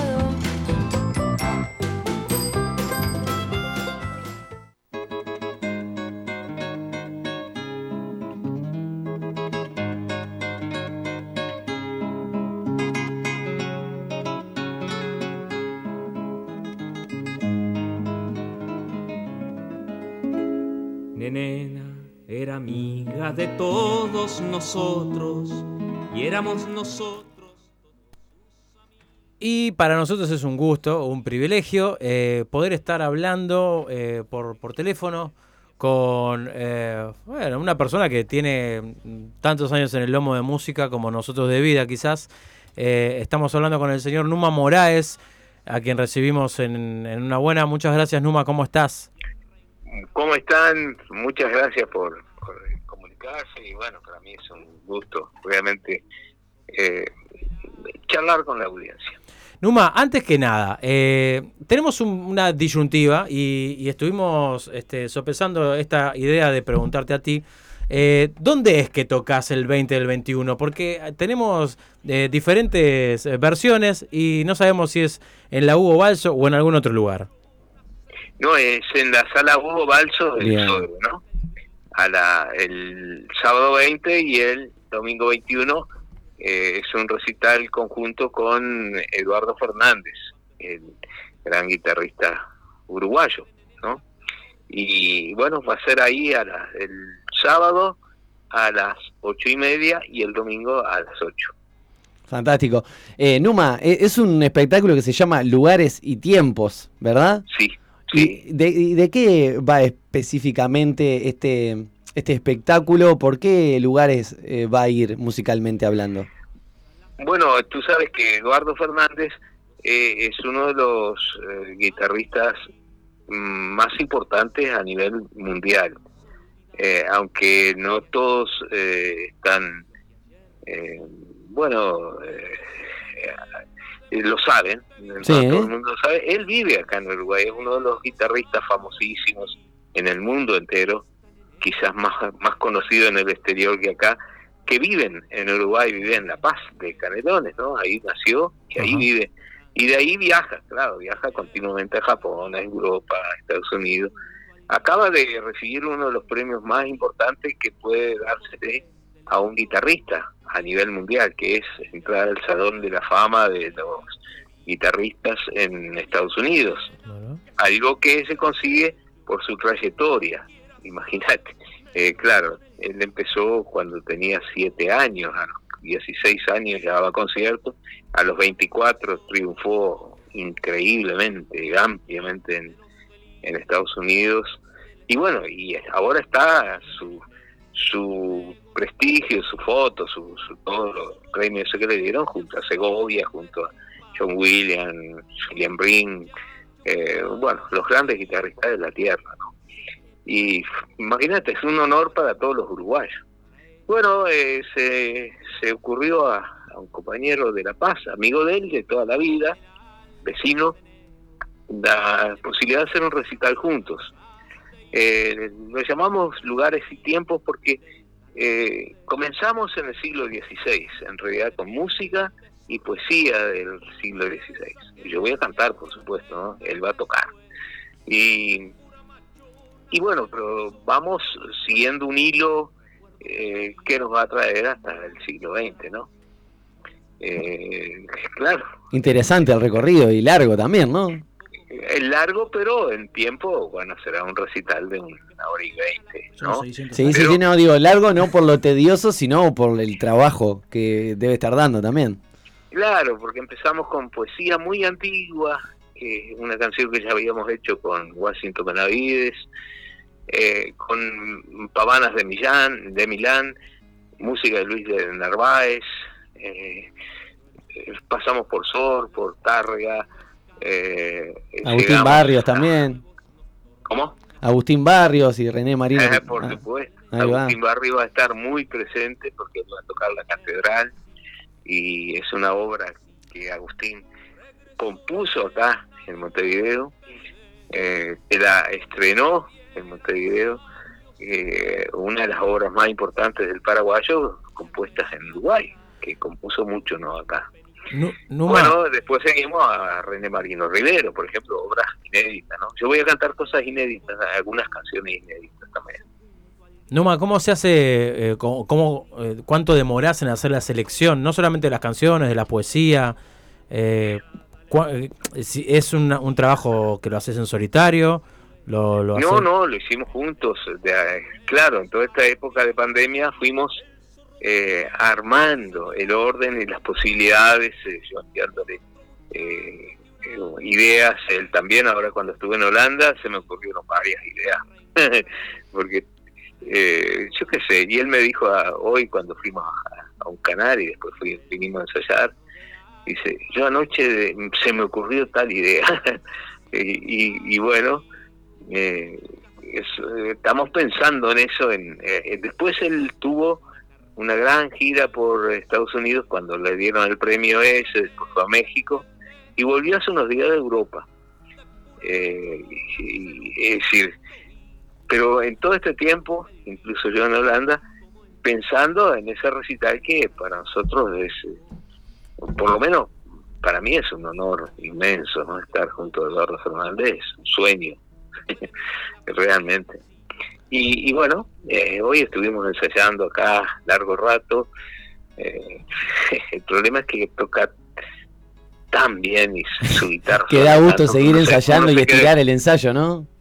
Uno se queda escuchando. Totalmente, me imagino, Numa. Bueno, Héctor Numa Moraes y Eduardo Fernández se presentarán con el espectáculo Lugares y Tiempos en el Auditorio Nacional del Sodre, en la Sala Hugo Balso, este 20 y 21 de agosto a las 20:30 horas. Así que 20:30 el 20 y 20 horas el 21, ojo, que tiene una hora diferencial. Sí, porque claro, para el domingo es más temprano. Claro, está muy bien, está contemplado eso, está muy bien. Sí, las entradas ya están a la venta y bueno, espero que se estén vendiendo bien, porque es una oportunidad de ver a Eduardo. Después él se va para Rosario, luego creo que va a Europa de nuevo, anda viajando mucho, entonces cuando él da un concierto hay que aprovechar. Perfecto, Héctor, muchísimas gracias por tantos años de música, primero que nada, por esa sensibilidad hermosa y por seguir creando y por seguir arrimando cultura a las personas. Muchísimas gracias a ustedes por esta comunicación, un cariño muy grande a toda la audiencia y los esperamos. Así será entonces. Bueno, ahí pasaba Héctor Numa Moraes. Forma parte del cancionero popular del Uruguay, que va a estar, como dijo Fede, el día 20 al 21 en la Sala Hugo Balso. Recuerden que si bien empiezan a las 20:30, a las 20 horas, está bueno que la gente vaya antes, un rato antes, se acomode bien, aunque la sala es numerada y demás, pero vayan con tiempo, apoyen al artista uruguayo, compren las entradas como con los gurises de la Impro. Tengan un precioso plan para el 20 y el 21, que son este fin de semana, no, el otro, antes de gastarse toda la plata en la noche de la nostalgia. Bueno, compra la entrada porque después... Bueno, yo aprovecho que estamos dentro de la agenda y que nos estamos por ir para refrescar a las personas que han estado por acá, y los espectáculos que se vienen para esta agenda. Así que sería... ¿Se acuerdan que estuvimos con personas integrantes de bandas y de proyectos musicales, sí, que se van a presentar en el Festival Música y Memoria que se hace allá en Peñarol, en el Centro Cultural Artesano. Este como domingo 14 de agosto, en donde se va a conmemorar a mártires estudiantiles, entre otras cosas, y a haber un montón de música de diferentes índoles, así que es un buen plan para la gente que está por ahí.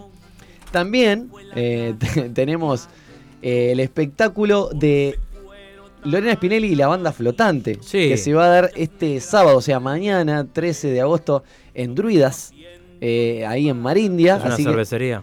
Es una cervecería artesanal. O sea, vayan, no manejen. Pero es en Druida de Marindias, ojo, que está sobre la ruta. Ahí se pueden arrimar. Y no recuerdo ningún otro plan. Yo tengo acá. Bueno, de parte de la gente que vino el otro día de los payasos medicinales, sí. ¿Recuerdan? Fiorella, que es la actriz que hace también interpretación en lenguaje de señas. Bueno, nos dejó este plan, que es una obra que se llama ¿Cuánto vale una heladera? Qué interesante nombre, ¿verdad? De la directora Claudia Piñeiro, o de la escritora Claudia Piñeiro, donde se va a estar haciendo todos los sábados a las 20:30 durante agosto y los domingos a las 18:30 horas en el Centro Cultural de la Terminal Goes.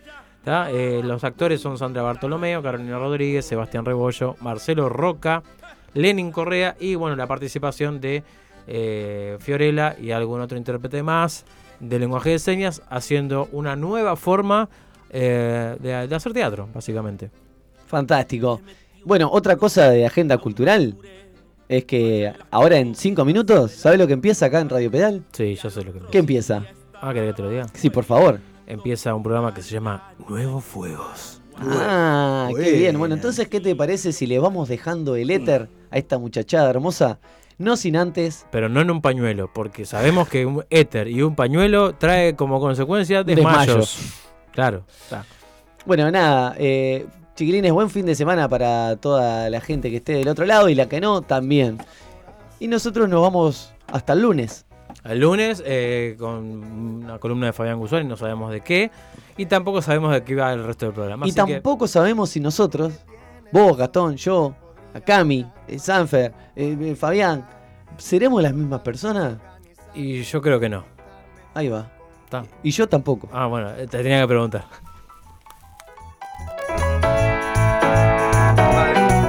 Ya sé que he vuelto a llegar tarde hoy. Ya sé que no hay dinero ni tiempo que perder. Ya sé, pero es aconsejable al 100% procurar no obsesionarse y vivir un poco más.